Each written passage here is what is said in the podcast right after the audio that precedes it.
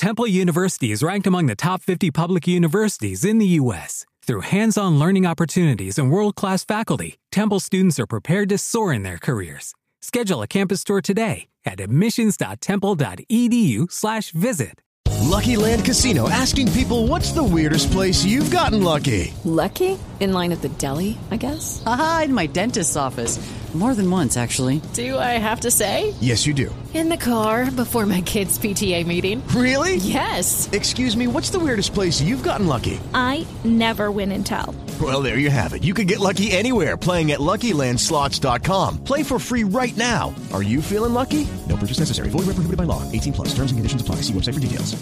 Que lo que uno antes amaba, ahora lo aborrece. Y él hablaba de las luchas internas que él tenía. En el capítulo 7, verso 24 de Romanos, el apóstol está hablando de esa lucha y dice, no sé lo que a mí me pasa, porque lo que no quiero hacer, eso hago, y lo que quiero hacer, no lo hago. Y dice, miserable hombre de mí, ¿quién me librará de este cuerpo de muerte? Y luego dice, doy gracias a Dios por Jesucristo, Señor nuestro. O sea, el apóstol habla de ese carácter, esa imagen, esa semejanza de Dios en nosotros, que cuando uno tiene a Jesús hay una lucha entre el hombre viejo con el hombre nuevo, porque la carne quiere jalarlo a uno. Y Pablo decía, lo que no quiero hacer lo hago, pero llegó un momento en donde entendió, no es mi pelea, es la pelea de Jesús. Y fue cuando descansó en él y dijo, doy gracias a Dios por Jesucristo. Y añade, de modo que si alguno está en Cristo, nueva criatura es. Las cosas viejas pasaron, he aquí todas son hechas nuevas. Eso quedó en 2 de Corintios 5, 17. Cuando uno está en Cristo ya es una nueva creación. Y en Romanos 8.1 dijo, ninguna condenación hay para los que están en Cristo, en Cristo Jesús, los que viven no conforme a la carne, sino conforme al Espíritu. Cuando uno está en Cristo, ya no hay un espíritu de culpabilidad, ya no hay un espíritu de condenación. Satanás trata de venir a traer recuerdos del pasado para mortificar las vidas, pero nosotros fuimos creados en Cristo Jesús.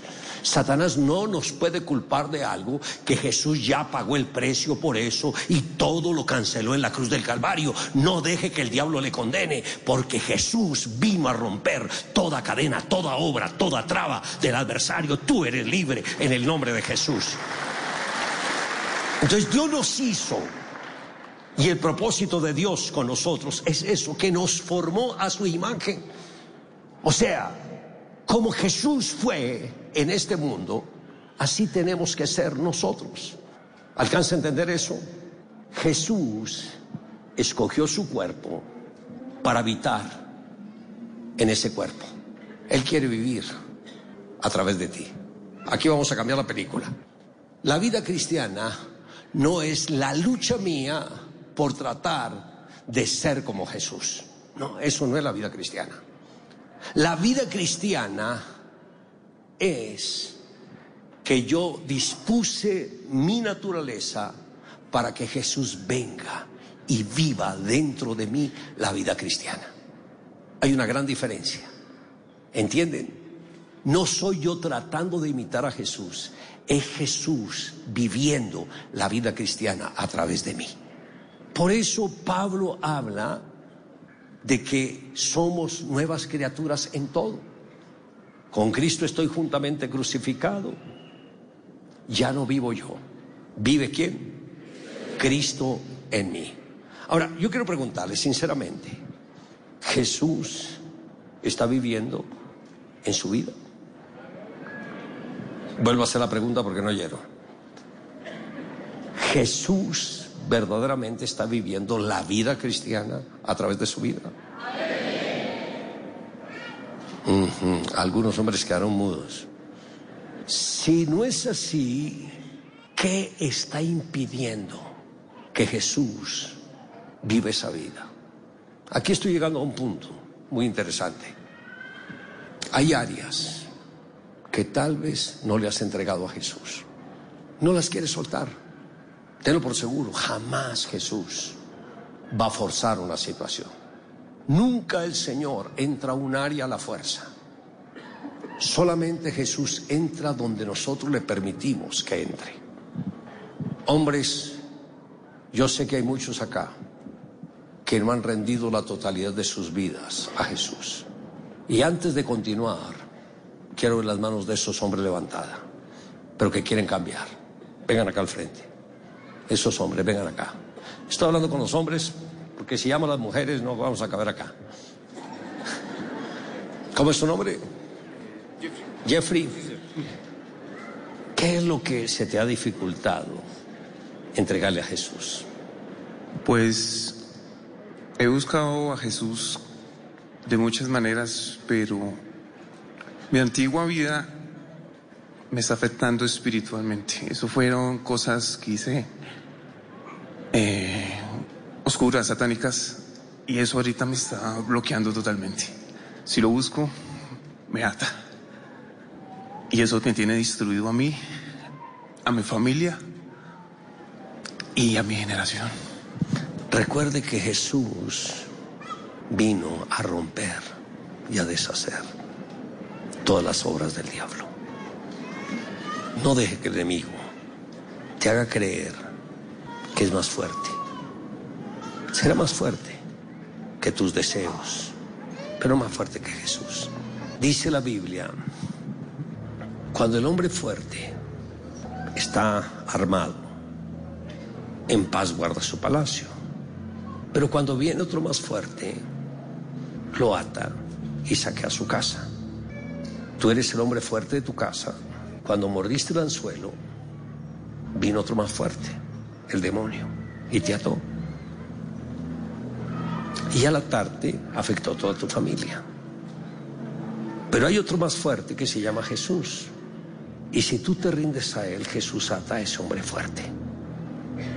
Y va a reprender todos los poderes demoníacos que están haciendo estragos en su casa. Y vas a experimentar la liberación. Pero se requiere determinación. Que tú decidas romper todo pacto satánico, todo pacto con el diablo, para aceptar el pacto con la sangre de Jesús. ¿Ok? Amén. Amén. Ok. Ven tú. Este ¿qué me hace? ¿Cómo es su nombre? Néstor. Buitrago. ¿Qué trago?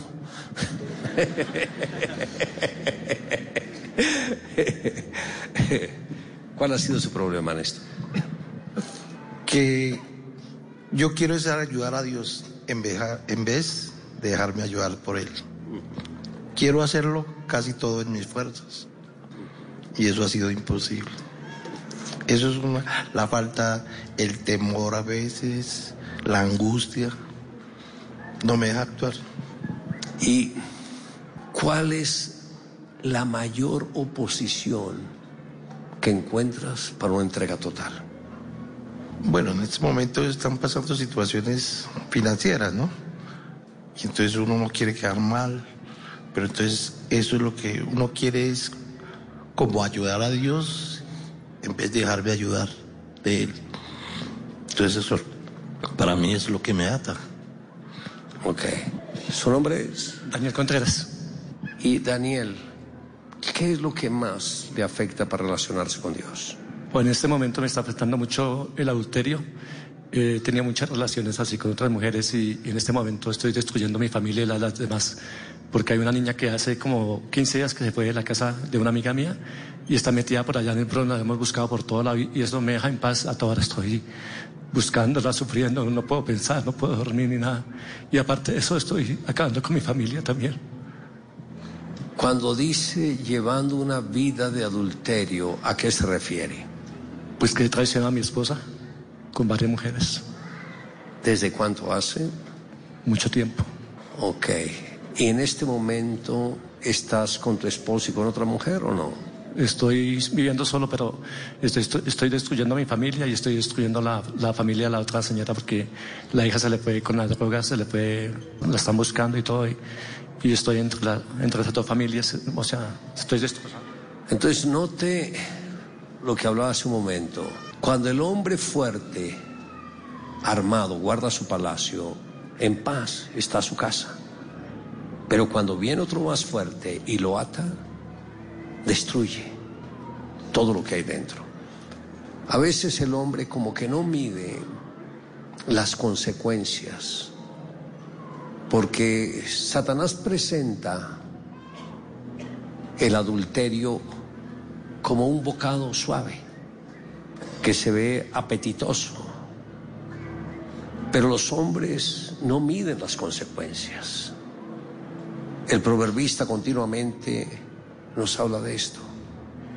Y dice, porque mirando yo por la ventana de mi casa, por mi celosía, vi entre los simples, consideré a los hombres y vi un joven falto de entendimiento que iba a la casa de ella cuando atardecía. Y le salió al encuentro una mujer con atavío de ramera, alborotadora, rencillosa. Sus pies no pueden estar en casa, unas veces en la plaza, otras veces en la calle. Se acercó, se asió de él, le abrazó, le besó y le dijo, sacrificio de paz he prometido por ti. Y he salido diligentemente a buscar tu rostro y te he hallado. Ven, embriaguémonos de amores, que el marido no esté en casa. Se fue a un largo viaje y solo llegará hasta tal fecha. Y dice, lo sedujo con la salamería de sus labios. Y el hombre a tal punto se fue tras ella, como va el buey al degolladero o como el necio a las prisiones para ser castigado. Y no se da cuenta que es contra su propia vida hasta que la saeta traspasa su corazón. Note todos los problemas que vienen por un momento de placer.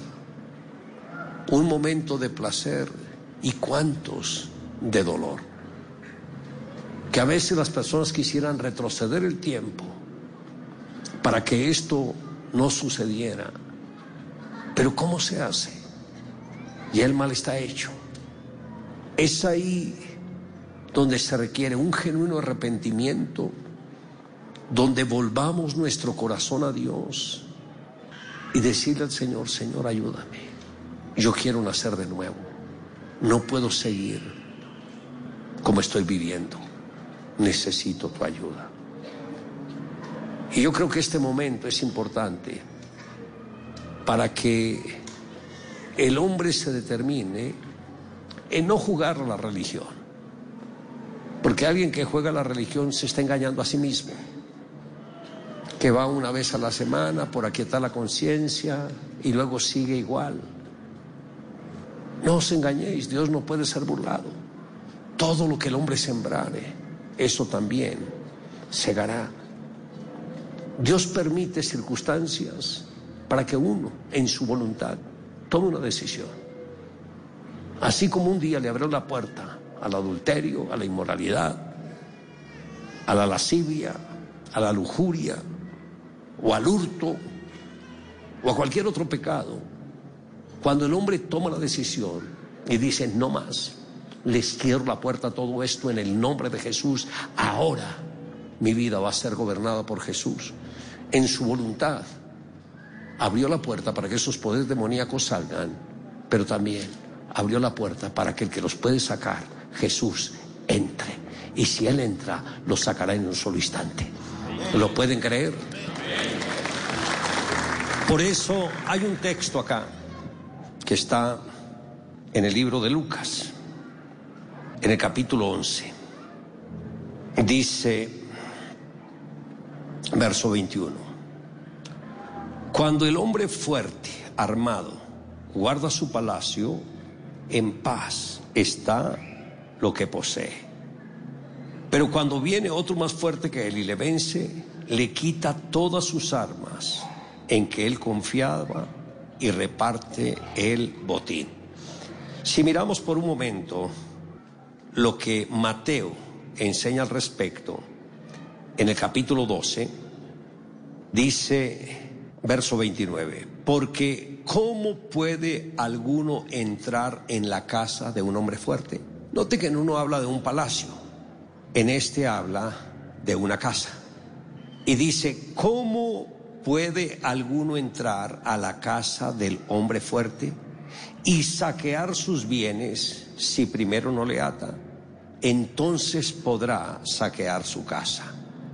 Añade, el que no es conmigo, contra mí es, y el que conmigo no recoge, desparrama. Pero Lucas nos presenta otra parte que no lo, que no lo menciona ahí eh, Mateo. Lucas dice, capítulo 11, pero cuando viene otro más fuerte que él, le vence y le quita todas sus armas en que confiaba y reparte el botín. En este momento es como si una buena mayoría acá hubiese caído bajo el dominio del hombre fuerte y lo tiene atado, que se siente incapaz, que no sabe cómo hacer. Pero hoy al invitar al más fuerte, ¿quién es el más fuerte? Jesús. Dice, y si viene otro más fuerte, ¿qué va a hacer Jesús? Le va a atar. ¿Y cómo Jesús ata al hombre fuerte? Ya lo hizo con su sangre. La sangre de Jesús ató ese poder demoníaco y dice, y puede no solamente reprender los poderes demoníacos que están con él, sino que rescata el botín. Piense esto, ¿cuánto dinero ustedes han perdido desde que dejaron que el hombre fuerte los dominara? El enemigo le robó el dinero a través del vicio, le robó el dinero quitándoles el empleo, le robó el dinero quitándole la prosperidad, saqueó el botín y ustedes quedaron sin nada, completamente desamparados, desprotegidos. He atendido hombres empresarios, uno de 43 años llorando me decía, ayúdame. Y era un empresario próspero y todo lo perdí. Y le dije, ¿cómo? Dijo, me enrolé con una mujer casada, perdí el deseo del trabajo, el deseo de todo, solo obsesionado con esta mujer y quedé sin nada. Quedé sin familia, sin matrimonio, sin nada y sin dinero. Eso es lo que hace ese poder demoníaco que lleva a las personas a la destrucción. Pero dice, viene otro más fuerte. ¿Y ese más fuerte cuál es? Jesús. Y hoy Jesús, si ustedes se disponen, va a atar a ese hombre fuerte que los ha atado. Y lo va a reprender. Y lo va a hacer libres. Amén. ¿Lo pueden creer? ¿Lo pueden creer?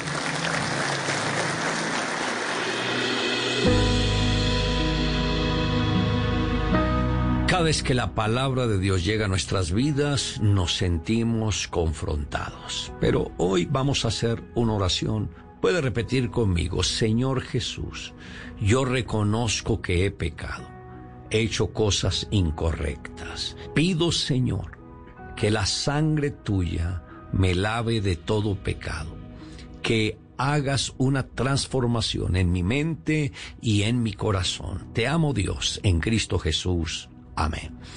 Y recuerde, lo esperamos la próxima semana en este mismo programa a través de Blue Radio. Un abrazo y que Dios le bendiga.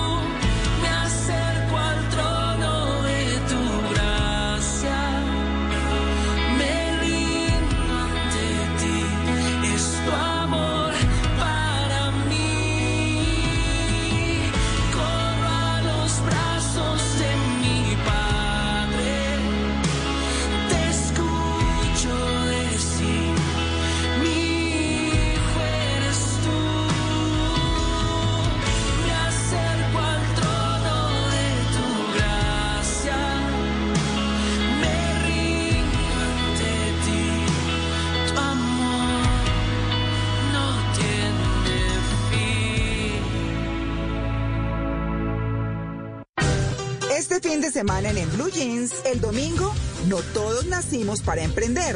Donde dice que todos tenemos habilidades para saber cómo comenzar un nuevo negocio. Y no se pierda toda la música y el entretenimiento en, En Blue Jeans de Blue Radio. En Blue Jeans, todo este fin de semana por Blue Radio y BlueRadio.com. La nueva alternativa. En tiempos de crisis, existen seres con almas poderosas que se convierten en héroes de nuestra historia.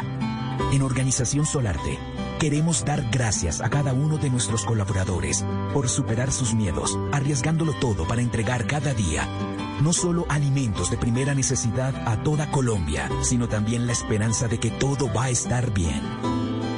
Porque cuando la bondad se pasa en la comida, el amor es el alimento. En Organización Solarte, trabajamos pensando en usted. Este domingo, en Sala de Prensa Blue, Dos de los más importantes empresarios de Colombia nos dan con su muy singular estilo las fórmulas para salvar la economía. Los miedos, las expectativas y lo que sienten los colombianos en tiempos de pandemia en una de las más grandes encuestas realizadas hasta hoy. El médico que más libros vende en Colombia nos habla de sus fórmulas para combatir el estrés y cambiar los hábitos de vida. ¿Y qué tan rentable y productivo es el teletrabajo? Un experto nos habla de lo bueno, lo malo y lo feo de la nueva realidad. Sala de Prensa Blue, este domingo desde las 10 de la mañana, presenta Juan Roberto Vargas por Blue Radio y BlueRadio.com. La nueva alternativa. Esta es Blue Radio. En Bogotá, 89.9 FM. En Medellín, 97.9 FM.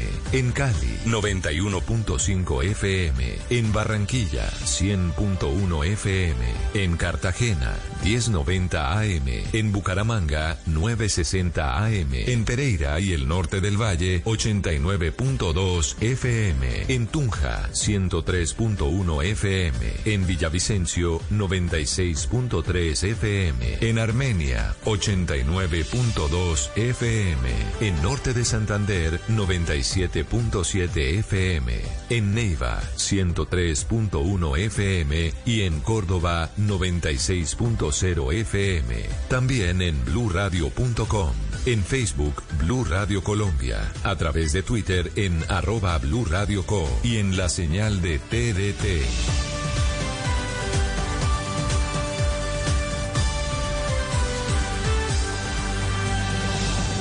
Radio, la nueva alternativa.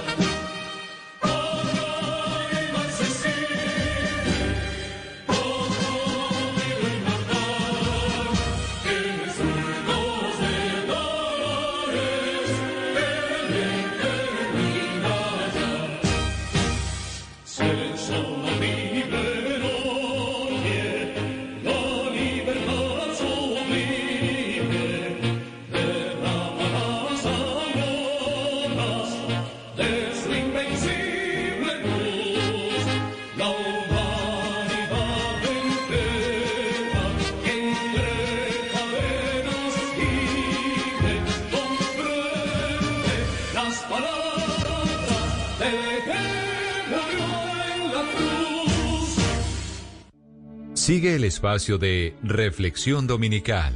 A continuación, el mensaje de hoy en la voz del Padre Rafael de Brigad.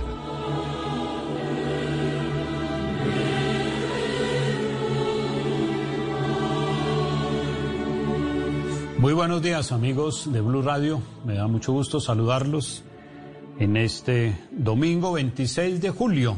Ya va terminando este mes y vamos caminando siempre de la mano de nuestro Señor.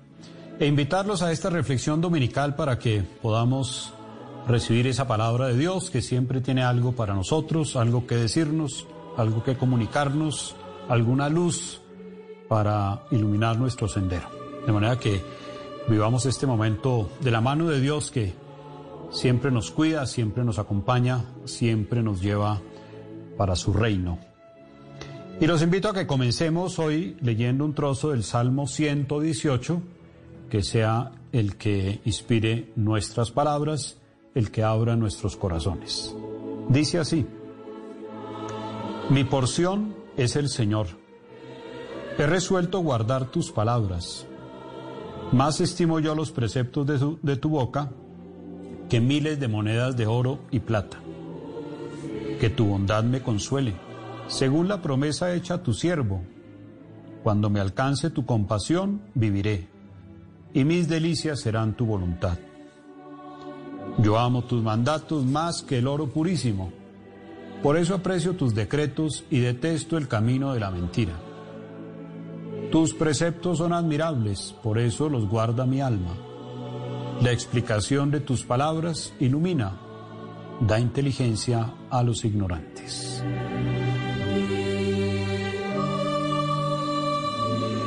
En este salmo, el autor ahí en la primera línea nos recuerda una cosa bellísima y es que nuestra porción, el lote de nuestra heredad es Dios mismo. Y esa es una, a la vez que es una realidad, es también nuestra aspiración que lleguemos a heredar a Dios, que seamos hijos que heredamos a Dios en nuestro corazón, en nuestra vida y también para la eternidad.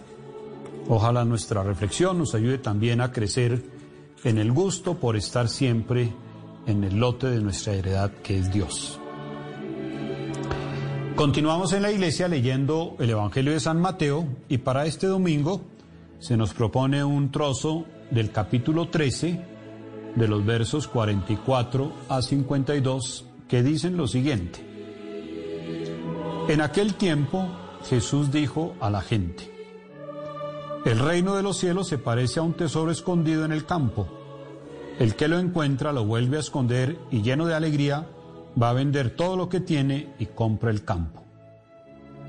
El reino de los cielos se parece también a un comerciante en perlas finas, que al encontrar una de gran valor se va a vender todo lo que tiene y la compra.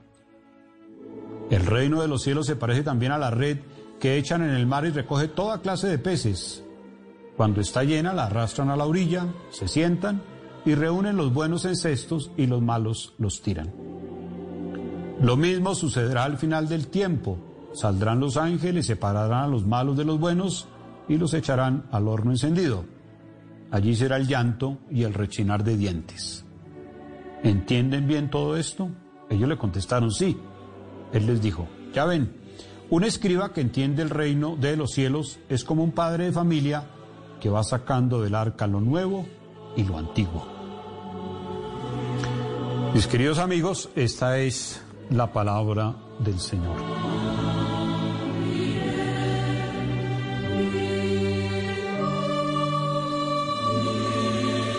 Comencemos hoy haciendo como unas observaciones negativas, pero no nos vamos a quedar ahí, pero hagámoslas con humildad de corazón.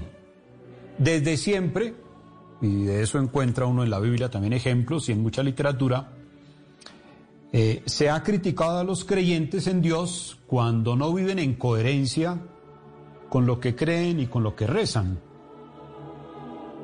Ustedes inclusive a veces nos dicen a los sacerdotes o usan este dicho, el cura predica pero no aplica. Y es en el fondo esa misma crítica. Decir uno que cree en algo, rezar mucho, participar de muchos grupos de oración, pero quizás a la hora de, del té su vida va como de otra manera, no con eso que contiene la oración. Nos critican a veces por eso mismo que pareciera que en verdad Dios no fuera tan importante como decimos que lo es. En nuestro lenguaje, por lo menos colombiano, aparece con demasiada frecuencia la palabra Dios en la boca. Pero la realidad es tan distante de eso, ¿no? Decimos si Dios quiere, si es la voluntad de Dios, Dios no lo permita, Dios lo quiera, pero a veces la realidad que vivimos es como si Dios no tuviera ninguna importancia en nuestra vida. Hoy quisiera poner al inicio de esta reflexión una pregunta. En verdad para nosotros, los que nos reunimos gracias a Blue Radio en esta reflexión dominical, ¿qué tan importante, esta pregunta, qué tan importante y primordial es Dios en nuestra vida? De verdad, no teóricamente, no tradicionalmente, no formalmente. Este hombre, esta mujer, usted y yo, que salimos todos los días a nuestro trabajo, a nuestras ocupaciones, a nuestro deporte, a nuestra entretención, ese hombre, esa mujer que van caminando, de verdad, ¿qué tan adentro llevan a Dios? Puede suceder a veces, y creo que todos, a todos nos ha pasado, que a veces salimos y dejamos a Dios guardado en un cajón, o lo dejamos en el baúl del carro, o lo dejamos en el baúl de los recuerdos, y nuestra vida puede a veces transcurrir como si Dios no fuera importante en nuestra vida.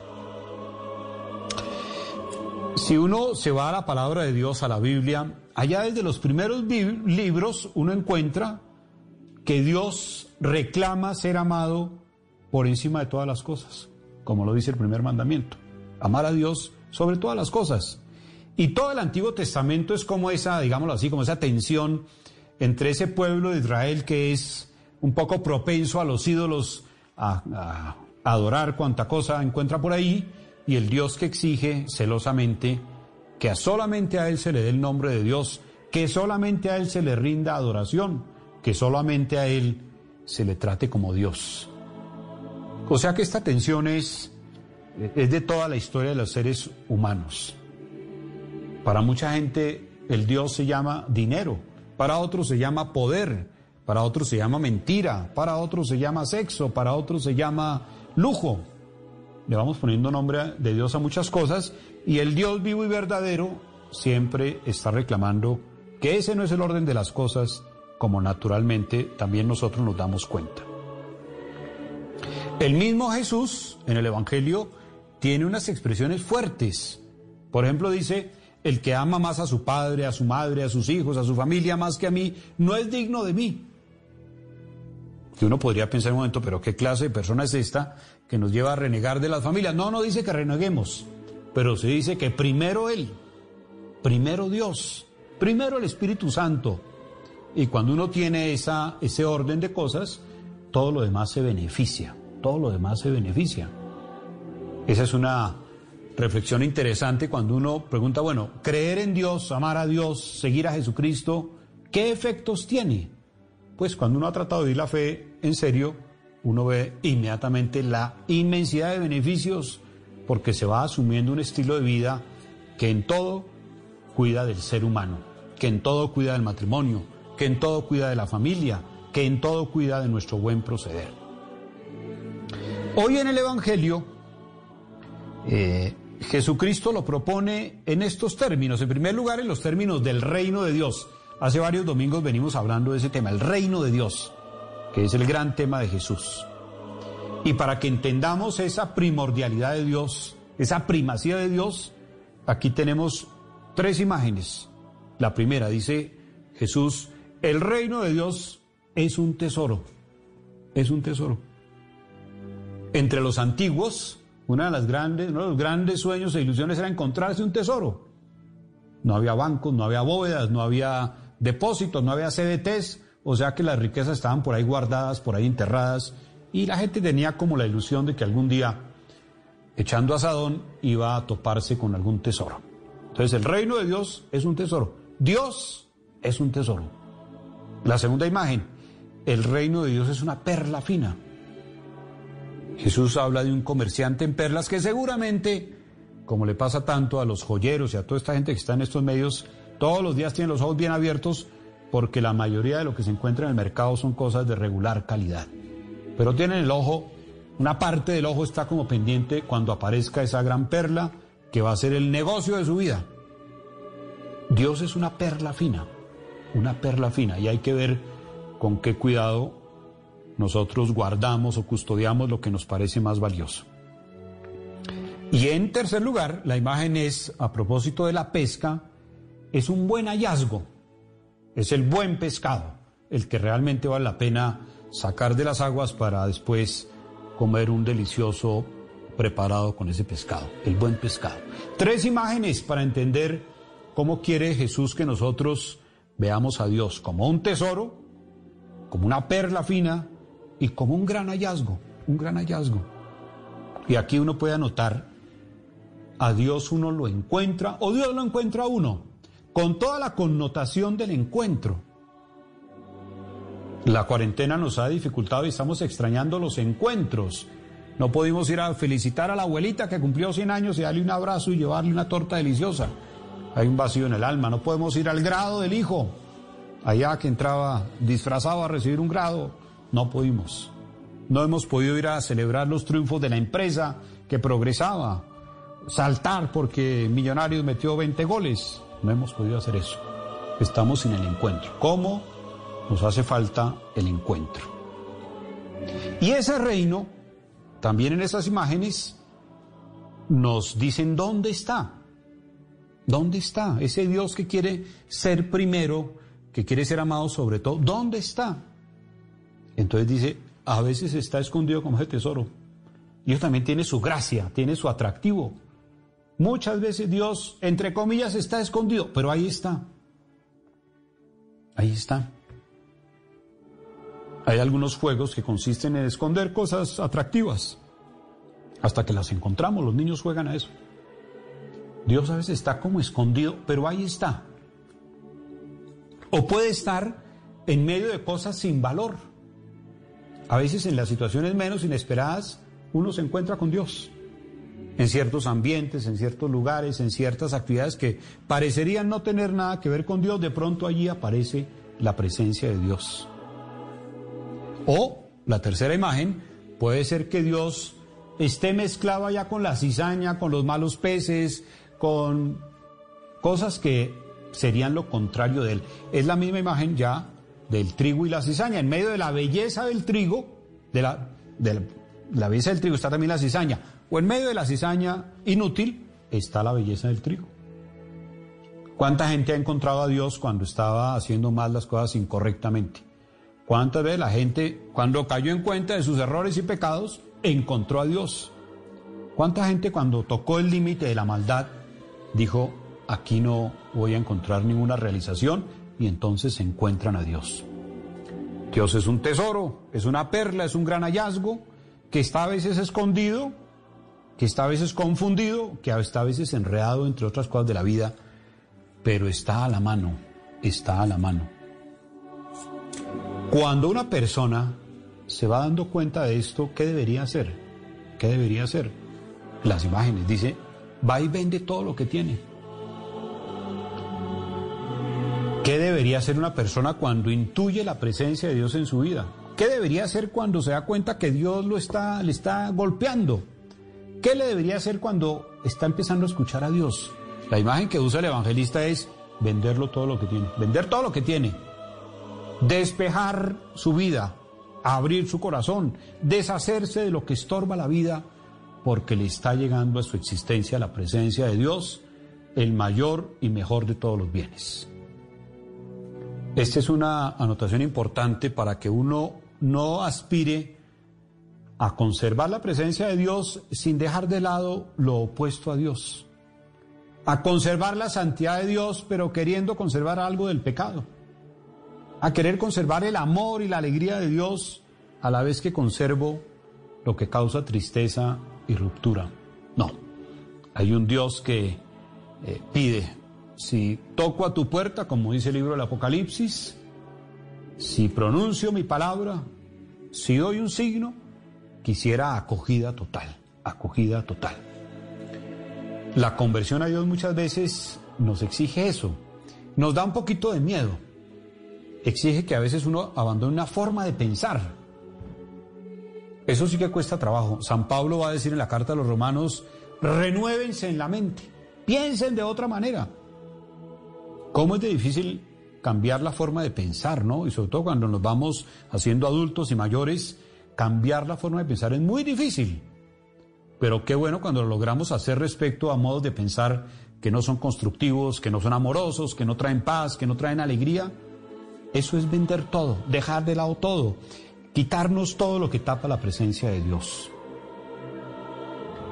O podemos decir también, no solo se vende, se, se deshace uno de ciertas cosas, sino que uno también deja atrás lo que ya no me sirve porque me encontré con Dios. Imaginémonos el hombre que encuentra a la mujer de su vida o la mujer que encuentra al hombre de su vida, si lo hace sinceramente, afectivamente quedan todas las demás personas atrás, quedan de lado. Y elige a esta persona y no a aquella. Se decide por esta relación de pareja y no por otra. Y todos sabemos la historia contraria. Cuando esas decisiones son a medias, cuando no hay radicalidad en el corazón, enredos vendrán en- y enredos espantosos. Con Dios es lo mismo. Si nos hacemos a Él, es con Él. No caben los ídolos, no cabe la falta de santidad, no cabe la falta de amor, no cabe la falta de misericordia. Lo de Dios es así. ¿Cuál es el efecto de hacerse, de recibir, de apropiarse esa presencia de Dios? Aquí dice el Evangelio al comienzo, el que encontró el tesoro se llenó de alegría. Uno de los signos potentes de la presencia de Dios es la alegría del corazón. Y eso sí que es interesante. Tener a Dios debe convertirse en alegría. El Papa Francisco ha sido muy insistente en eso. De hecho, ha escrito documentos en esos términos. El Evangelio de la Alegría. Tiene un documento bellísimo. La presencia de Dios tiene que producir alegría en nuestras vidas. Y esa anotación que hace el Santo Padre es muy importante porque, digámoslo con todo cariño y delicadeza, pero algunas personas, entre más se dicen estar cerca de Dios, a veces ponen más cara larga, a veces como que se ven un poco tristes, como aburridas. Eso no es lo de Dios. Yo siempre he pensado que Jesús debía causar mucha alegría, si no, no lo habrían seguido. Jesús debe ser una, una persona muy atractiva en su palabra, en su actitud, en su forma de ver los problemas, porque de lo contrario habría sido un hombre solitario y no lo fue. Por allá nos cuenta el Evangelio que cuando multiplicó los panes, solamente los hombres eran cinco mil. Vaya cualquiera de nosotros a conseguir cinco mil seguidores. Eso ni por la red, por las redes sociales. Debía ser un hombre que transmitía mucha alegría, mucha alegría, mucho sentido de vida. Y el signo también de que eh, Dios está en el corazón es que empieza a sentirse una pertenencia a Dios, que es muy importante. Cuando uno lee los evangelios, acaba de leerlos, enseguida hay un libro que se llama los Hechos de los Apóstoles y después están las cartas de San Pablo. Ese libro y esas cartas que nos dejan ver que hubo unos hombres, los apóstoles y después Pablo también, que encontraron a Jesús y se sintieron que pertenecían a él y empezaron a hacer lo que él hacía y a predicar lo que él hacía y a hacer milagros y a afrontar los peligros a tal punto que la mayoría de ellos murieron martirizados. Pero no fue óbice para ellos. Ellos se sintieron que eran de Dios y entonces estaban dispuestos a todo porque habían encontrado la alegría de pertenecer a Dios. Como la alegría que tiene que haber en un cristiano pensando que esa pertenencia va a ser definitiva después del tránsito de la muerte. A mí me ha llamado la atención ahora en la cuarentena la dificultad con que a- asumimos el pensamiento de nuestra posible muerte. Y ve uno la gente a veces en actitudes un poco como de una gran resistencia a la posibilidad de la muerte. Todos tenemos que pensar que algún día, puede ser hoy, puede ser mañana, dentro de 20, 50 años, vamos a entregar la vida. Y no debería ser para un cristiano un motivo de un gran temor o de rabia o de ingratitud, ¿no? Pues ojalá pueda decir uno, voy a ver a mi Señor, voy a encontrarme con mi Dios. Será difícil la partida, pero lo que me espera, eh, dirá San Pablo, pues es inmensamente superior a las limitaciones de este mundo. Entonces, el Evangelio de hoy, en el fondo, nos está diciendo que la fe tiene que llevarnos a darle a Dios toda la centralidad en nuestra vida. Es decir, mi vida gira en torno a Dios, se inspira en Dios, tiene como objetivo primero todos los días agradar a Dios. Cualquiera sea mi actividad, cualquiera sea mi condición, cualquiera sea mi situación, ojalá esté yo en función de agradar a Dios por encima de todo. Que mi proyecto de vida, llámese familia, llámese trabajador, llámese estudiante, llámese gobernante, llámese sacerdote, llámese religioso, llámese lo que se llame, como soy hijo, hija de Dios, mi preocupación todos los días, mi alegre preocupación es agradar a Dios. Y digamos, al lado de eso, tener todas las alarmas encendidas para lo que no me acerque a Dios. Hay cosas que me alejan de Dios. Uno poco a poco debería ir asumiendo eso para no dejar que nada le quite la alegría de ser hijo o hija de Dios. En segundo lugar, el modo de vida para que eso sea posible, pues ya no lo regaló Jesucristo. ¿Cómo vive un cristiano? Es que quizás algún día deberíamos hacer una reflexión profunda. ¿Qué significa la palabra cristiano? El cristiano es un seguidor de Cristo, es un discípulo de Cristo. Decía un viejo libro, es la imitación de Cristo, la imitación de Cristo. Esa, eso es a lo que nos invita nuestra fe. ¿Cómo debe ser mi vida? ¿Cuáles son mis valores? ¿Cuáles son mis criterios? ¿Cómo es mi relación con Dios? Como lo enseña Jesucristo. Como lo enseña Jesucristo. Aquí entonces aparece una dimensión de nuestra fe y es que eh, hay que hacer la tarea de conocer a Cristo. En el estudio, en la lectura, en la oración, en la celebración de los sacramentos, en la vida de la iglesia. Conocer a Cristo, conocer a Cristo. ¿Para qué? Para que mi vida sea conforme a Cristo. Uno piensa en los matrimonios que se aman de verdad y la vida matrimonial resulta ser un conocimiento permanente para hacer un solo corazón, un solo corazón. Un matrimonio donde cada uno quiere seguir haciendo su vida como si la otra persona no existiera, pues no tiene sentido. Nuestra relación con Dios, podríamos plantearla en términos de una relación de amor donde queremos que fundirnos con Dios, ser uno solo con Dios. San Pablo va a decir, vivo, pero no soy yo, es Cristo el que vive en mí. Eso se llama altura espiritual. Allá deberíamos apuntar todos. Y desde luego que esa primacía de Dios tendría que traducirse en los valores y en las actitudes que yo tengo en la vida. Se puede esperar, todo el mundo puede esperar, Dios puede esperar, yo mismo puedo esperar de mí mismo si soy un creyente convencido que mis valores sean los del Evangelio, mis actitudes sean las de Cristo, mi forma de vivir sea la de alguien moldeado por el Evangelio, mi forma de ver la vida sea la que tiene Jesucristo, en todos los aspectos, en todos los aspectos. Si eso no sucede, esto se convierte en una religión un poco teórica, en unos discursos bonitos, pero mi vida posiblemente va para otra parte. En últimas, lo que nos propone Jesús al presentarnos el Evangelio del reino o el reino de Dios es que Dios ha de volverse en la gran realidad de nuestras vidas. La razón por la cual vivimos, la meta a la cual queremos llegar, el aire que respiramos, la alegría que nos siempre nos hace gozar la vida. Tener a Dios. El que tiene a Dios, todo lo tiene. Decía el salmista, el Salmo 23, el Señor es mi pastor, nada me falta. Esa es la propuesta del reino de Dios. Todo en Él, nada sin Él. Y no dejemos escapar la última parte del Evangelio, que dice que si buscamos a Dios, si vivimos en función de su reino, lo vamos a encontrar. Lo vamos a encontrar. Ya lo encuentra uno aquí, pero lo va a encontrar plenamente el día definitivo.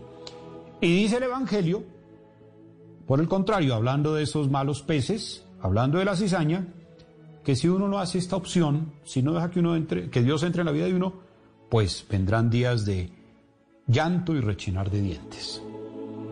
La vida de fe no se mueve por amenazas ni más faltaba, pero no sobra esa advertencia de nuestro Señor.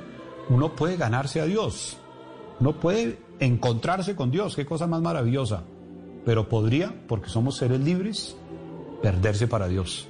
perderse para el amor definitivo, perderse para la felicidad definitiva, perderse para la luz definitiva y caer en eso que llama el Evangelio el llanto y el rechinar de dientes.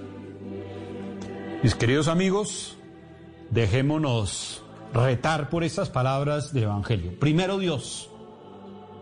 Primero todo para Dios. Primero todo lo que en nuestra vida hacemos para darle gloria a Dios. Lo demás, dice el Evangelio, se da por añadidura. Cuando uno vive para Dios, todo lo demás resulta bueno, resulta fuerte, resulta esperanzador, resulta fuente de alegría. Dios nos conceda esa gracia de tenerlo de primero en nuestras vidas.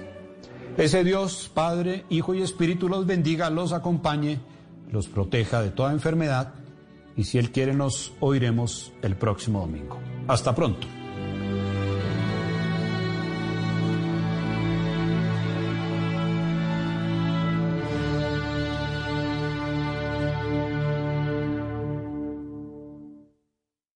With the Lucky Land you can get lucky just about anywhere. This is your captain speaking. Uh, we've got clear runway and the weather's fine, but we're just going to circle up here a while and uh, get lucky. No, no, nothing like that. It's just these cash prizes add up quick. So I suggest you sit back, keep your tray table upright, and start getting lucky. Play for free at LuckyLandSlots.com. Are you feeling lucky? No purchase necessary. Void where prohibited by law. 18 plus terms and conditions apply. See website for details. Hello, it is Ryan, and we could all use an extra bright spot in our day, couldn't we? Just to make up for things like sitting in traffic, doing the dishes, counting your steps, you know, all the mundane stuff. That is why I'm such a big fan of Chumba Casino. Chumba Casino has all your favorite social casino style games that you can play for free anytime, anywhere with daily bonuses. That should brighten your day a little.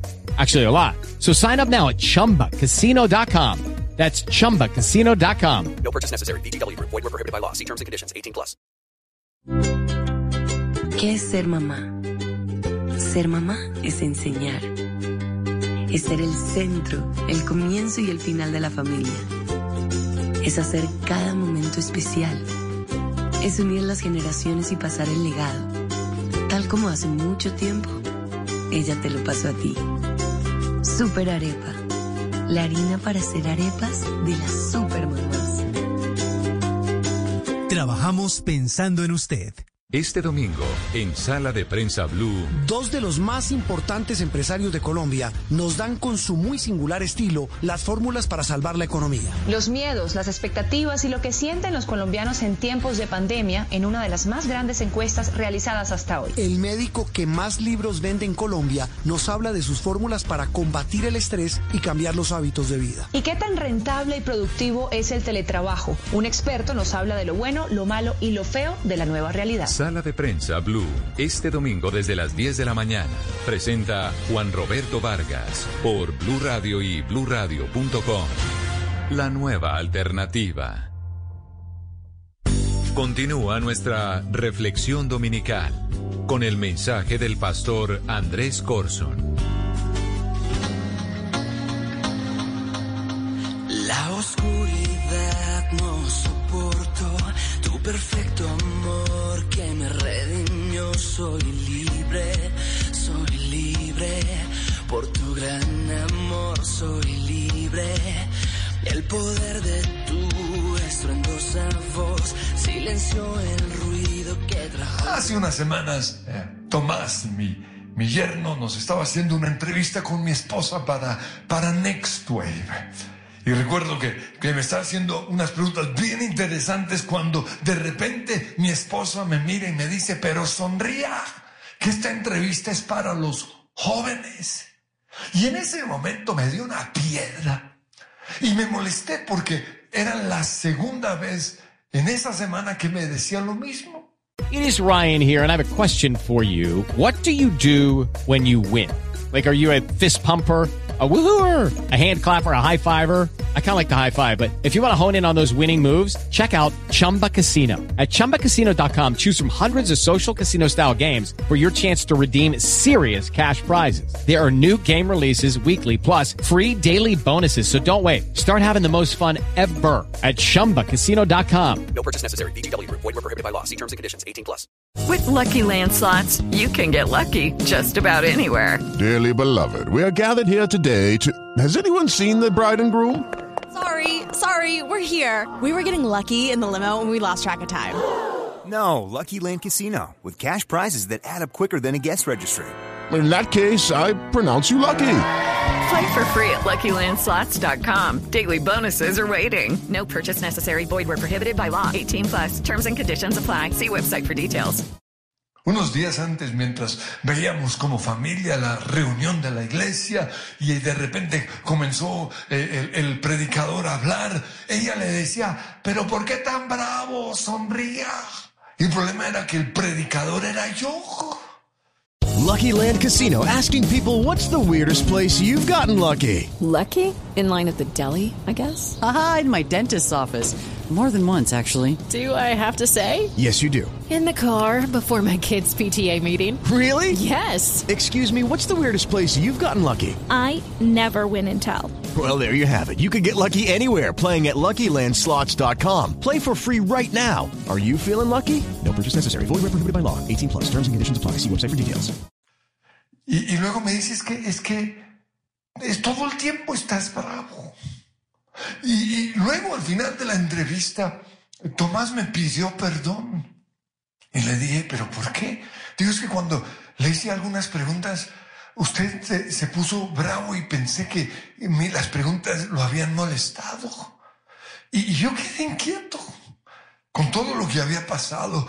Por eso, al día siguiente, mientras ah, me preparaba para levantarme esos minutos eh, que estoy esperando que, que salga el sol allí en la cama, es donde generalmente el Señor me habla.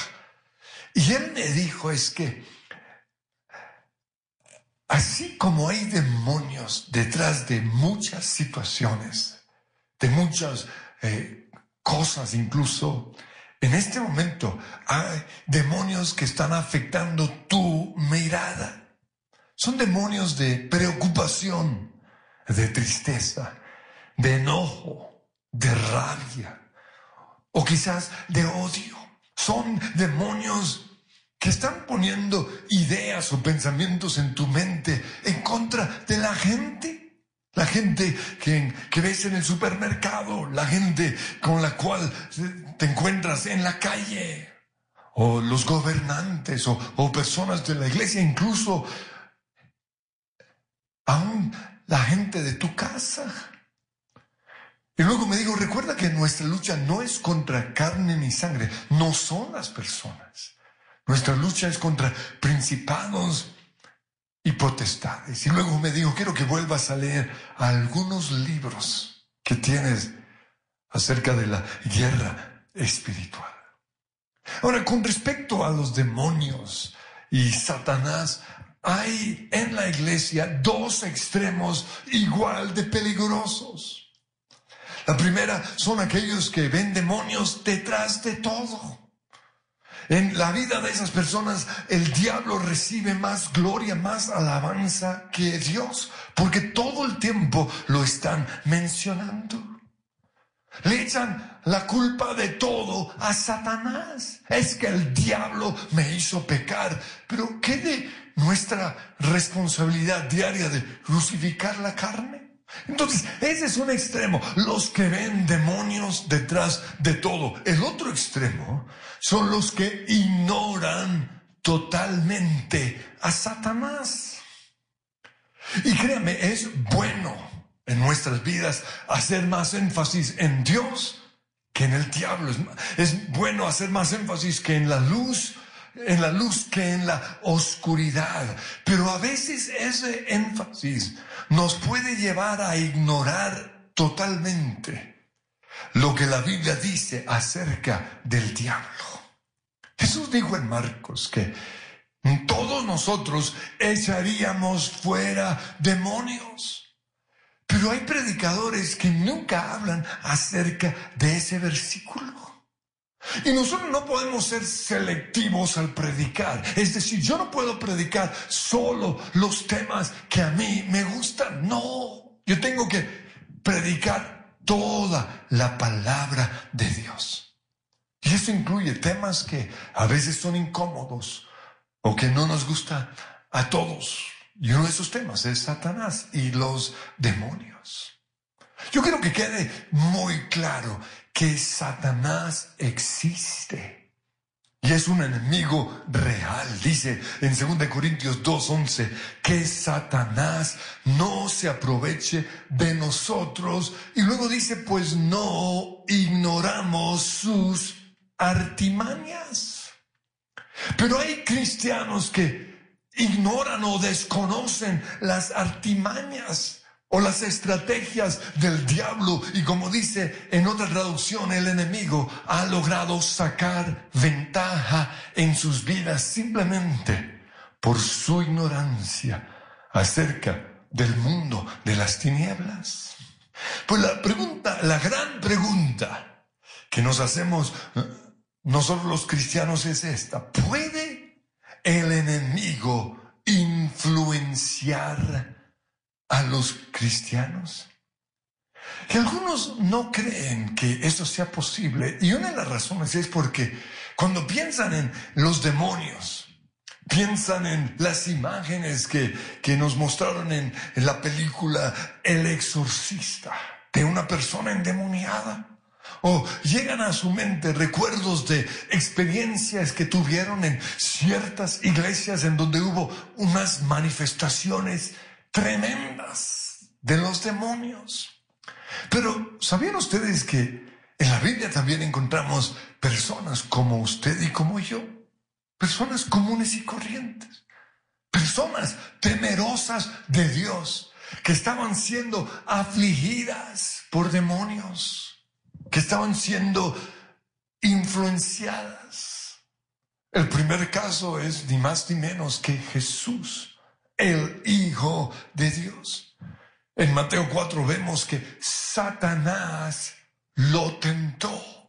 Y el caso de él fue el mismo diablo quien lo tentó, no fue un demonio, que sería el caso nuestro. Porque Satanás está muy organizado para él lograr sus propósitos. Él tiene todo un ejército de principados, gobernadores de las tinieblas y en el nivel más bajo están los demonios.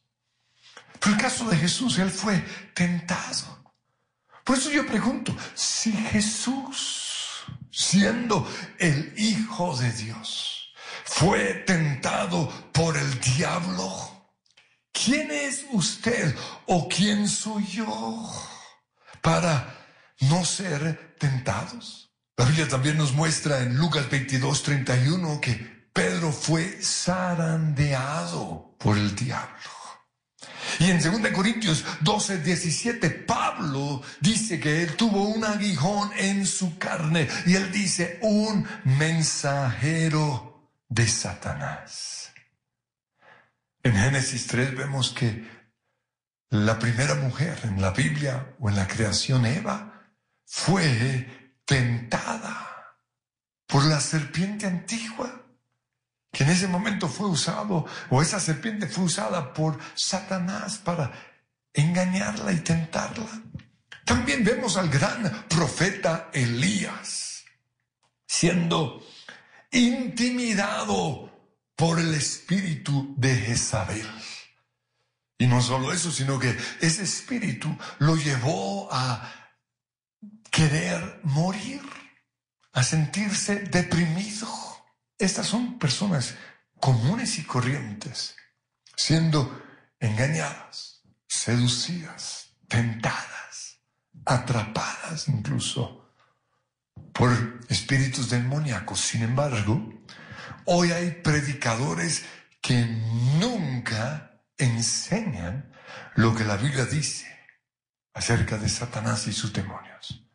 Y quizás una de las razones es porque no toman literalmente lo que dice la Biblia.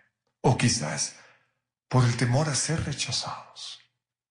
Y lo sé porque ah, como yo trato de predicar la totalidad de la Biblia, hay lugares en donde no me invitan porque tienen miedo de que yo hable de temas así y, uno, uno quiere ser aceptado. Y este puede ser una razón por la cual no está, este tema no está incluido dentro de su repertorio de prédicas, pero el Señor nos manda a predicar la totalidad de la Biblia. Como dije antes, no podemos ser selectivos. Yo pregunto lo siguiente.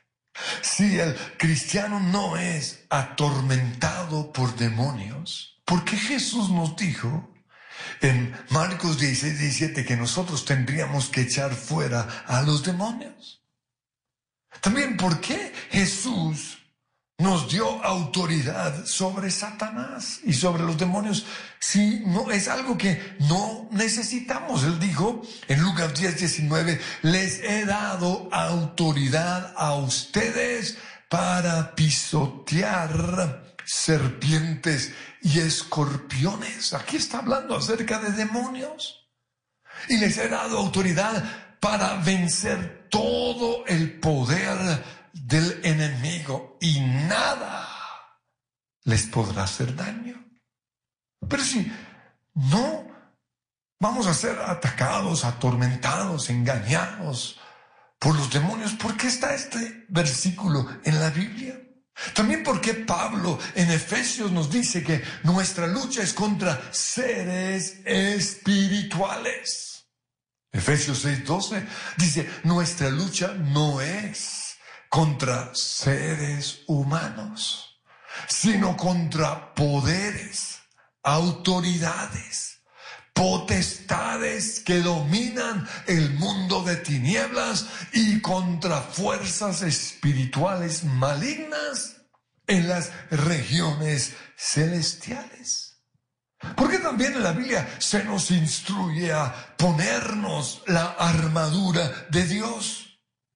En Efesios 6, 11 al 18 dice, pónganse todas las piezas de la armadura de Dios para poder resistir al enemigo en el tiempo del mal. Así, después de la batalla, todavía seguirán de pie firmes. Y dice, defiendan su posición como cristianos. Dios nos ha dado una, un lugar de autoridad, una posición. Y aquí dice que tenemos que defender eso. Puede ser su ministerio, su matrimonio, puede ser su negocio, su empresa o nuestra nación. Esta es, esta es nuestra, nuestra posición, nuestro círculo de influencia. Dice que tenemos que defenderlo. ¿Y cómo lo defendemos? En primer lugar, dice que tenemos que ponernos el cinturón de la verdad. Luego nos habla de la coraza de justicia. Pónganse como calzado la paz que proviene de las buenas nuevas, del Evangelio que ustedes predican a fin de que estén siempre completamente preparados. Además de esto, en cuarto lugar, levanten el escudo de la fe para detener, dice, las flechas o los dardos encendidos del diablo. En quinto lugar, pónganse la salvación como yelmo o como casco. Y luego, en sexto lugar, dice, tomen la espada del Espíritu, la cual es la palabra de Dios. Y luego dice, en séptimo lugar, oren en lenguas, oren en el Espíritu en todo momento y en toda ocasión. Pero si el cristiano no va a ser atacado por los demonios, oprimido por las tinieblas, ¿para qué hacer esto? ¿Y para qué está ese versículo en la Biblia o esos versículos en la Biblia? También porque Jesús le pidió al Padre que nos protegiera del maligno. Esto está en Juan 17, 15. En su oración él dice, no te pido que los quites del mundo, sino que los protejas del maligno. ¿Y por qué el Padre nuestro nos enseñó a orar? No nos dejes caer en tentación, sino líbranos del mal, dicen unas traducciones, pero en otras dice, líbranos del maligno. ¿Por qué el Señor nos enseñó a orar así? Les dejo esas inquietudes en su mente. Porque lo que estoy tratando de hacer aquí es confrontar muchos paradigmas, muchas ideas equivocadas que los cristianos pueden tener. Entonces, esa mañana, mientras yo meditaba en, mi experiencia de, la noche anterior, el Señor me inquietó una vez más a leer libros que había leído acerca de guerra espiritual. Y aquí tengo el de Rompiendo las cadenas de Neil Anderson. Porque él en su libro nos habla acerca de cristianos que acudían a él buscando su ayuda. Y buscaban su ayuda porque querían ser libres del el ataque número uno que sufren la mayoría de los cristianos y es la culpabilidad, la condenación. Y la Biblia dice, ninguna condenación hay para los que están en Cristo Jesús. Y él le decía, mira, la Biblia dice esto, pero aunque ellos creían o sabían lo que la Biblia decía, seguía esa presencia en algunas de estas personas que los hacía sentirse culpables. Y esa es la razón por la cual algunos se alejan de Dios. Pues también tuvo que tratar de ayudar a personas que sufrían con pesadillas. Y quiero que quede claro, pesadillas, las pesadillas no vienen de Dios. Pero muchos tienen pesadillas por las películas que ven. Otros venían con la lucha para dormir, el insomnio. No es normal que usted no pueda dormir. Entonces, que un cristiano no pueda dormir puede ser señal de que hay actividad demoníaca. Pero también otros venían a hablar con él porque sentían la presencia maligna permanente en sus vidas un no sé qué, una pesadez, un cansancio permanente, una depresión, un temor, una angustia, una ansiedad. Entonces, si, de repente llegan esos pensamientos, es una clara muestra de que hay algún tipo de actividad demoníaca. Y así como el Señor me dijo, esa mirada triste o seria que estás teniendo no viene de mí. Ahora, yo reconozco que, que no tengo una, una, cara sonriente como la de mi esposa o como la de mi papá, que, que fue algo que yo hubiera querido tener. A mí me tocó por herencia la cara de mi mamá y de mi abuelo. Pero que yo esté serio no quiere decir que sea una persona seria. Simplemente hay momentos en los cuales, ah, o, o más bien, yo soy una persona alegre. Lo que pasa es que tengo que decirle a mi cara que sonría. Pero también hay momentos en los cuales puede que esa mirada, que fue lo que me pasó esos días, sea una mirada puesta por el enemigo. Y el Señor me dijo que tenía que hacer guerra espiritual. Pero también venían a hablar con Neil Anderson Personas que no podían ser libres de sus adicciones, lo habían intentado todo, habían ido a alcohólicos anónimos, habían ido a, buscando nuestra libertad, tratando de ser libres y no lo lograban. Y Neil al comienzo no encontraba darle respuestas a las personas que acudían a él hasta que finalmente consideró que quizás lo que estaba pasando con ellas, con esas personas, era que estaban siendo oprimidas por demonios. Y eso lo llevó a, desarrollar un material de siete puntos de cómo ser libres en Cristo. Y esto ha ayudado a mucha gente. Pero el otro libro que el Señor me llevó a leer fue el de Esta patente oscuridad. Y es una novela de Frank Peretti que me encanta. ¿Por qué? Porque en, esta novela el autor nos muestra cómo los principados de oscuridad planean dominar a toda una nación. Pero para esto, su punto de partida, de entrada, era un pueblito. los demonios dijeron, si conquistamos este pueblo, luego poco a poco vamos a tomar posesión de toda la nación. Pero en este libro encontramos que estos demonios, estos principados y estas potestades encontraron un obstáculo, un hombre de Dios, un hombre de oración, un hombre que amaba al Señor. Pero pensaron que lo único que tenían que hacer era destruir a este hombre. y no podían tocarlo porque no había puertas abiertas en su vida. Pero dijeron, ah, ya sabemos cómo lo vamos a lograr. Con una niña de la iglesia, bien bonita, bien seductora, vamos a usarla a ella para hacerlo caer. Y lo intentaron una y otra vez y no pudieron. ¿Saben por qué? Porque ese hombre de Dios, ese pastor, era un hombre de oración. Era un hombre que leía la palabra. Y era un hombre que amaba a Dios. Para mí es una novela fascinante porque me muestra que un solo hombre es suficiente para impedir que las tinieblas entren a una nación. También hace un tiempo oí de una gran mujer de Dios, tremendamente usada. Y, como el enemigo no logró atacarla a ella, buscó el eslabón más débil en su casa, que tristemente era su esposo.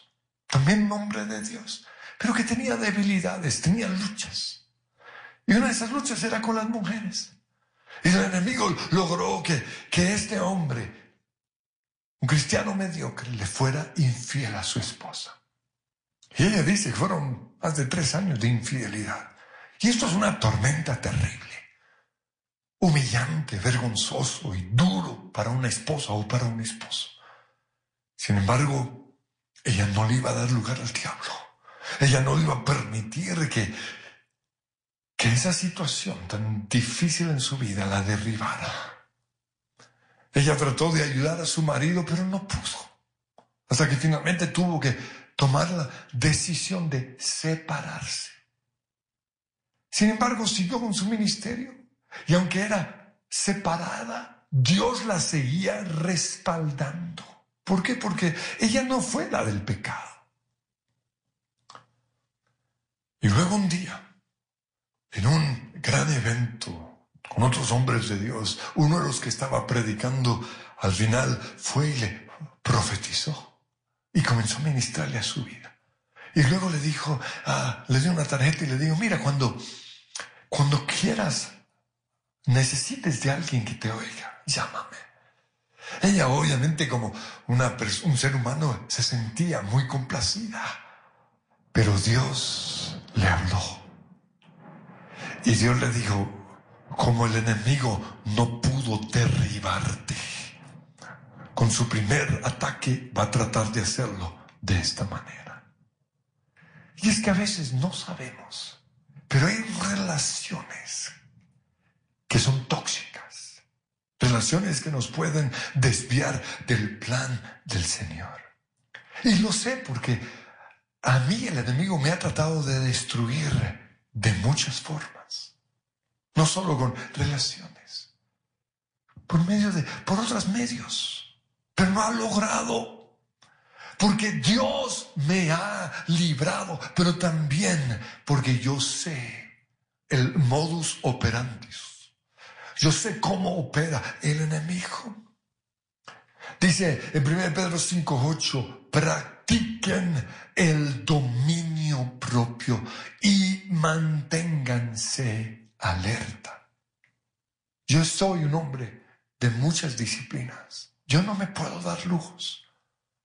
Y ahí dice, practiquen el dominio propio, la disciplina de la oración, la disciplina de leer la Biblia, la disciplina de perdonar, la disciplina de hacer guerra espiritual, pero también manténganse alerta. ¿Por qué? Porque su enemigo, el diablo, ronda como león rugiente buscando a quien devorar.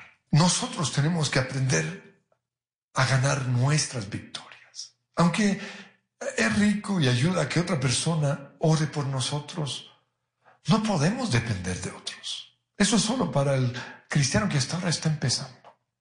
Nosotros tenemos que hacer nuestra propia liberación. Y nosotros podemos hacerlo porque a partir de la cruz, para los que estamos en Cristo, el enemigo, es decir, el diablo, ya es un enemigo derrotado. Dice Colosenses 2.15 que Dios desarmó a los gobernantes y a las autoridades espirituales y los avergonzó públicamente con su triunfo, con su victoria sobre ellos en la cruz. Pero no solo eso. A partir de la cruz, nosotros ahora estamos sentados con Cristo en los lugares celestiales, es lo que dice Efesios 2 del 5 al 6. Eso quiere decir que estamos en un lugar de autoridad y es necesario que lo sepamos. Porque una de las armas del enemigo es hacernos creer, no, tú no puedes, no has orado suficiente, no tienes la madurez necesaria, pero no es cuestión de madurez, es cuestión de lo que Jesús ya logró en la cruz y mi posición en Cristo. Y en Cristo yo estoy en los lugares celestiales sobre los demonios, sobre los principados, sobre las potestades. Pero yo tengo que resistir al diablo, como dice Santiago 4.7, y él huirá de mí. Y entonces, por eso yo, esa mañana, Después de que el Señor me habló, salí a montar bicicleta. Y en mi tiempo de oración comencé a renunciar, al comienzo como dudando. Renuncio en el nombre de Cristo Jesús a todo espíritu, a todo demonio que está afectando mi mirada, que me está llevando a estar siempre preocupado, que está afectando mi, mi genio, mi estado de ánimo. Y, a medida que el Espíritu Santo me iba guiando, le iba hablando a esos demonios y sentí una libertad tremenda. Al día siguiente volví a hacer la misma oración. Y así he seguido día tras día hacerlo. Y he sentido, experimentado una paz, una libertad, un gozo. Por eso yo les animo que hagan lo mismo. Que en oración le pidan al Espíritu Santo que les muestre qué espíritu puede estar afectándome. Puede ser la ansiedad, la depresión, una enfermedad, un aguijón en la cara.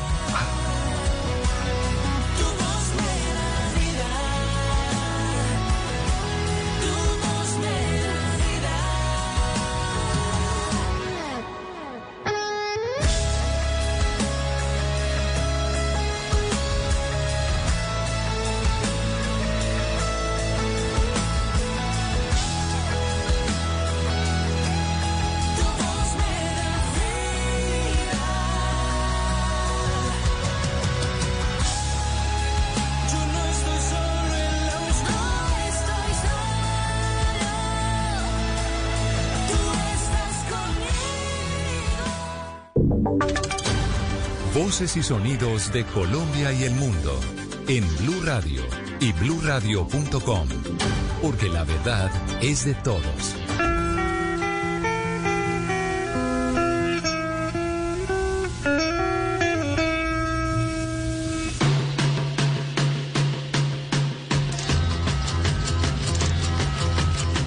Mañana, 50 minutos en Colombia. Momento de actualizar las noticias esta mañana. Un saludo muy especial a todos nuestros oyentes en Bogotá, en Medellín, en Cali, en Barranquilla, en Bucaramanga, en el resto del país. Y a quienes nos escuchan, como siempre, a través de la señal de blurradio.com. Escuchamos a los Rolling Stones. Hoy está cumpliendo 77 años Mick Jagger, el líder, el vocalista de esta banda del eh, rock, una de las más importantes en la historia de este género musical.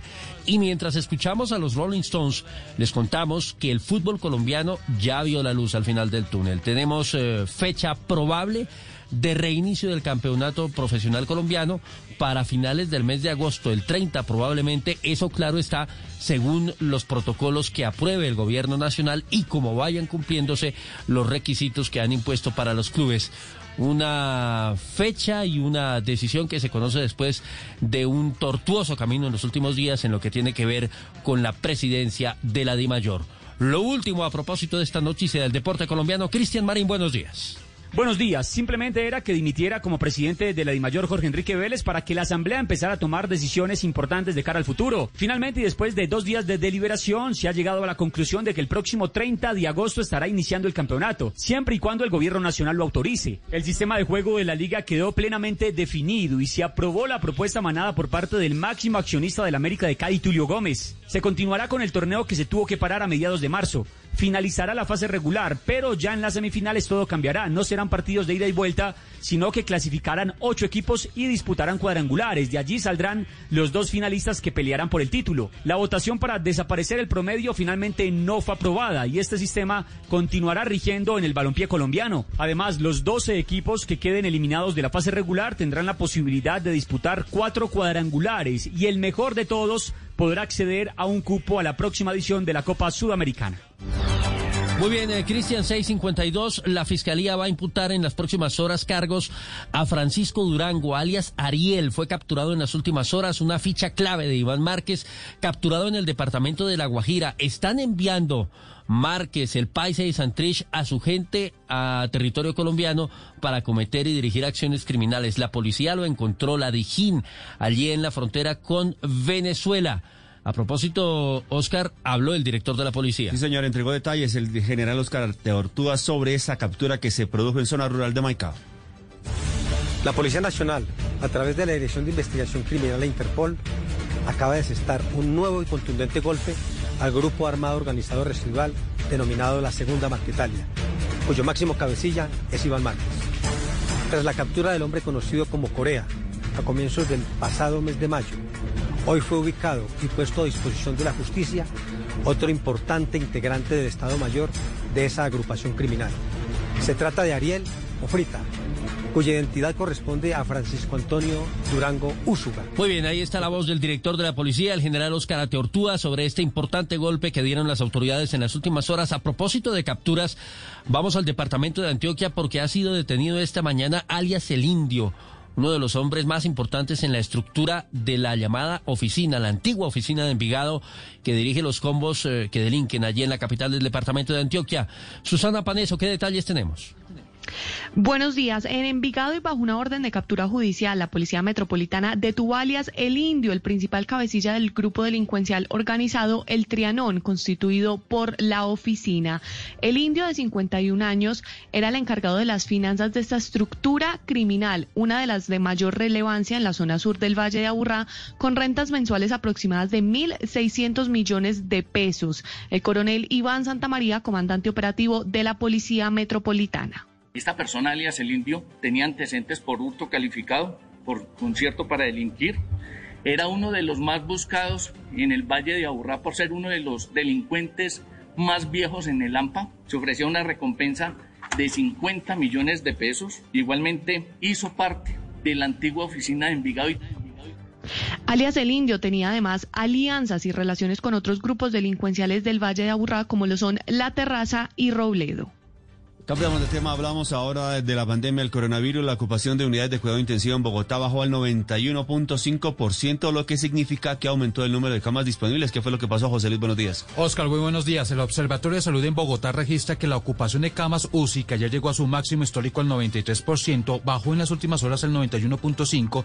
En Bogotá, recordemos, Oscar, hay 1.400 camas UCI, de las cuales 1.324 están ocupadas. Eso significa que hay una disponibilidad hoy de 123 camas. El número de camas UCI en Bogotá sigue igual que ayer, pero 21 pacientes que se encontraban en esas unidades de cuidados intensivos pues salieron afortunadamente.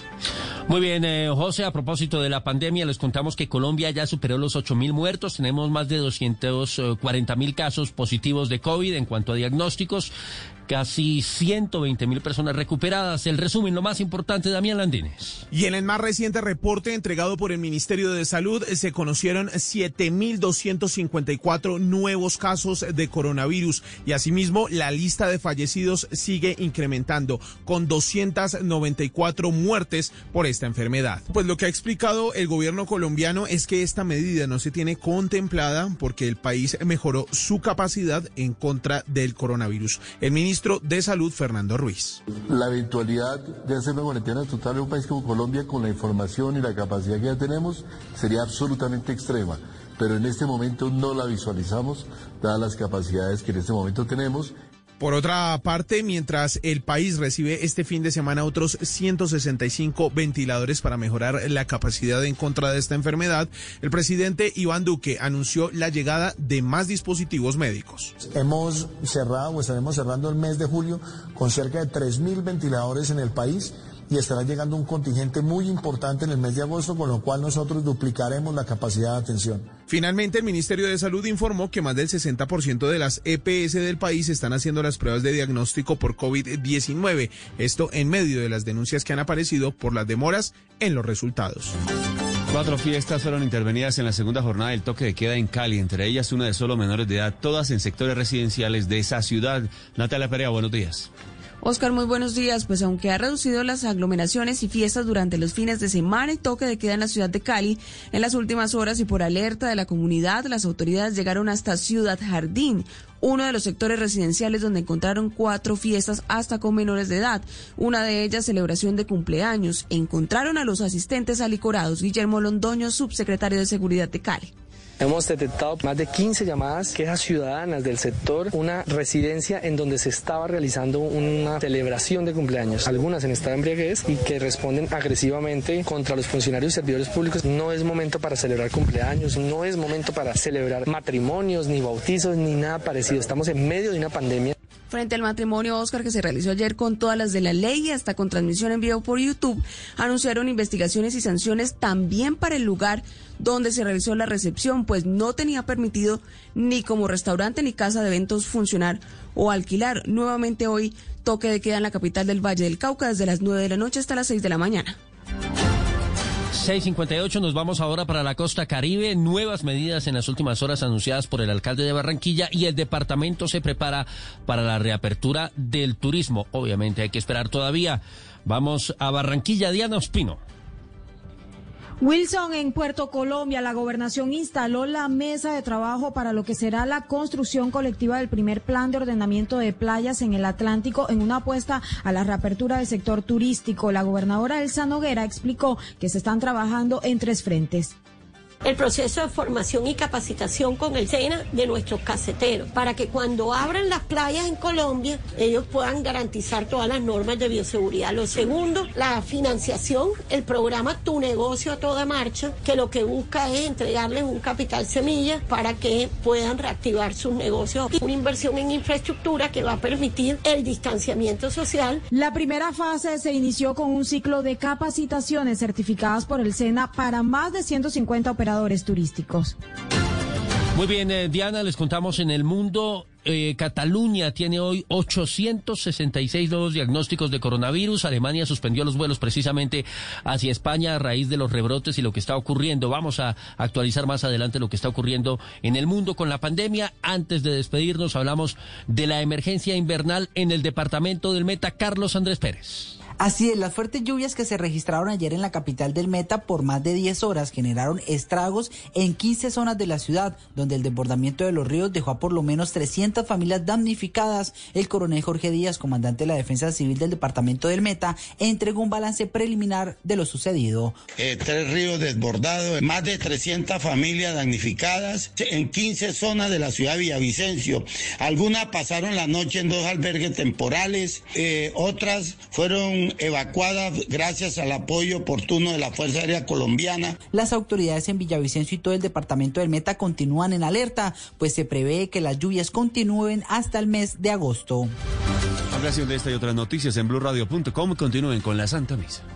Estás escuchando Blue Radio. Hoy te invitamos a celebrar los desayunos en familia. Es tiempo de cuidarnos y querernos. Banco Popular. Siempre se puede. Hoy, en 15 segundos, un millón de personas se conectaron. 5.000 profesores están enseñando en línea y millones de colombianos trabajan duro desde casa. Sí, hoy tú también puedes hacer de este un día extraordinario. Banco Popular. Hoy se puede, siempre se puede.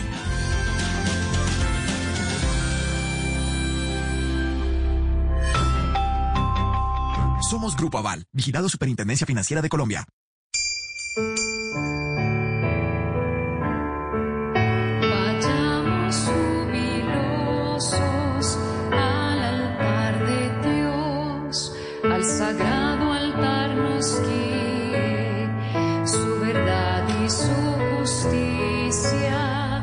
Ofrecer el sacrificio que le da gloria infinita. Vayamos jubilosos al altar de Dios. En el nombre del Padre, y del Hijo, y del Espíritu Santo. Amén. La gracia y la paz del Señor Jesucristo y el amor de Dios nuestro Padre estén siempre con todos ustedes. Saludo a todos los amigos de Blue Radio, de la calle, a todos los hermanos en Cristo que nos siguen por esta transmisión de la Eucaristía Dominical. Los invito para que renovemos nuestra fe en Dios, pongamos todo bajo su mano providencial y le encomendemos la salud de todas las personas. Para celebrar dignamente también, pidamos de Él el perdón por nuestros pecados.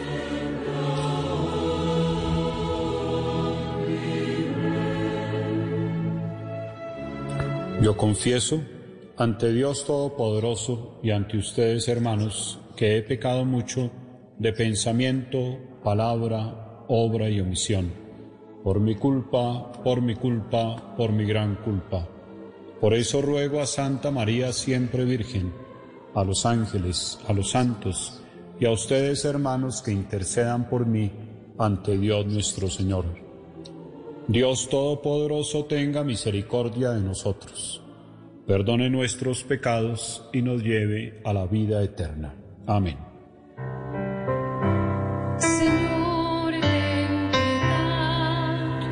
Señor, ten piedad. Cristo, ten piedad. Cristo, ten piedad. Señor, ten piedad. Señor, ten piedad. Gloria a Dios en el cielo, y en la tierra paz a los hombres que ama el Señor. Por tu inmensa gloria te alabamos, te bendecimos, te adoramos, te glorificamos. Te damos gracias, Señor Dios, Rey Celestial, Dios Padre Todopoderoso, Señor, Hijo único Jesucristo, Señor Dios, Cordero de Dios, Hijo del Padre. Tú que quitas el pecado del mundo, ten piedad de nosotros. Tú que quitas el pecado del mundo, atiende nuestra súplica. Tú que estás sentado a la derecha del Padre, ten piedad de nosotros. Porque solo tú eres santo, solo tú, Señor,